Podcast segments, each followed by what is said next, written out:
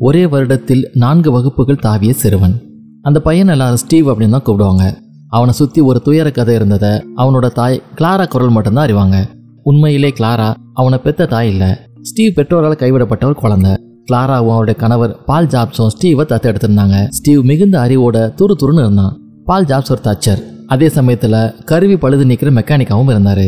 Steve நான்கு வயசுலேயே அப்பாவோட பட்டறைக்கு போய் அங்கே வேடிக்கை பார்ப்பான். பழைய ரேடியோ கழட்டி பார்க்கறது புதுசாக சந்தையில் அறிமுகமான டிவி பெட்டிகளை பற்றி தெரிஞ்சுக்கிறது இப்படின்னு எல்லா எலக்ட்ரானிக் வேலைகளையும் பழகினான் எழுதுறது படிக்கிறது அப்படின்னு அந்த சின்ன வயசுலயே அவனால் பெரியவங்களை போலவே வேகமாக செயல்பட முடிஞ்சுச்சு. ஆர்மீனியாவிலேருந்து கலிஃபோர்னியாவுக்கு அவன் குடும்பம் குடிபெயர்ந்துச்சு அப்போ ஸ்டீவுக்கு வயசு அஞ்சு. அங்கிருந்த ஹோம்ஸ்டெட் அப்படிங்கிற பள்ளியில் அவனை சேர்த்தாங்க. அங்கே எந்த ஆசிரியர் பாடம் நடத்த வந்தாலும் அந்த பாடம் அவனுக்கு ஏற்கனவே தெரிஞ்சிருந்துச்சு. இதனால ஆசிரியர்கள் அவனுடைய அம்மா கிளாராவை வரவழைச்சு விஷயத்த சொன்னாங்க. ஸ்டீவுக்கு சிறப்பு தேர்வு ஒன்று நடத்தினாங்க. ஒன்றாம் வகுப்பில் படிச்சுட்டு வந்த ஸ்டீவ் நான்காம் வகுப்புக்கான பாட கேள்விகளுக்கு எளிதாக பதிலளிச்சான். இதனால் அவனை உடனடியாக நான்காம் வகுப்பில் சேர்த்துக்கிறதுக்கு பள்ளி நிர்வாகம் ஒத்துக்குச்சு. ஆனால் ஸ்டீவ் அப்படி வகுப்பு தாவி படிக்கிறதுக்கு மறத்தான். இருந்தாலும் அரையாண்டு தேர்வு முடிஞ்சதுமே அவனை ரெண்டாம் வகுப்புக்கு மாற்றினாங்க ஸ்டீவுக்கு ஒரு விசித்திரமான பழக்கம் இருந்துச்சு.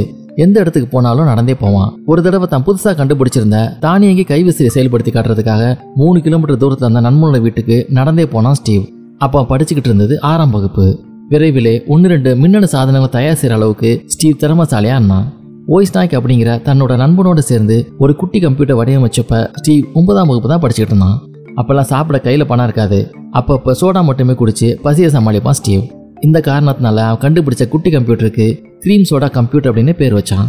விரைவிலேயே தன்னோட அம்மாவோட நிறுவனத்துக்கு கம்ப்யூட்டரில் உருவாக்கி கொடுக்குற அளவுக்கு நிபுணத்துவம் பெற்றான். நண்பர்களோடு சேர்ந்து ஆப்பிள் அப்படிங்கிற கணினி நிறுவனத்தை தொடங்கினான். பத்தே ஆண்டுகளில் நாலாயிரம் பேர் வேலை செய்கிற அளவுக்கு அந்த நிறுவனம் வளர்ந்துச்சு. ஐபாட் பாக்கெட் கம்ப்யூட்டர் அப்படின்னு பல்வேறு சாதனங்களை உருவாக்கி உலகை பிரமிப்போட பார்க்க வைத்த சுட்டி நாயகன் ஸ்டீவ் உலக நாயகன் ஸ்டீவ் ஜாப்ஸாக உயர்ந்தாரு.